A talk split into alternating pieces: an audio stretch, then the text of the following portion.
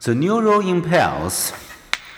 Neurons transmit message when stimulated by signals from our senses or when triggered by chemical signals from neighboring neurons.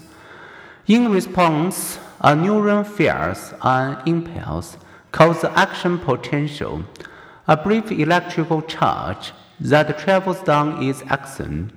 Depending on the type of fiber, a neural impulse travels at speeds ranging from a sluggish 2 miles per hour to more than 200 miles per hour. But even its top speed is 3 million times slower than that of electricity through a wire. Measure brain activity in milliseconds and computer activity in nanoseconds that unlike the nearly instantaneous reactions of a computer, your reaction to a sudden event, such as a child darting in front of your car, may take a quarter second or more. Your brain is vastly more complex than a computer, but slower at executing simple responses.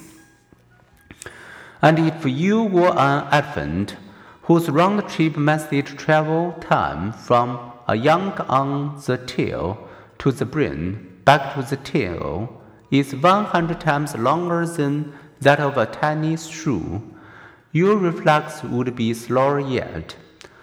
Like batteries, neurons generate electricity from chemical events.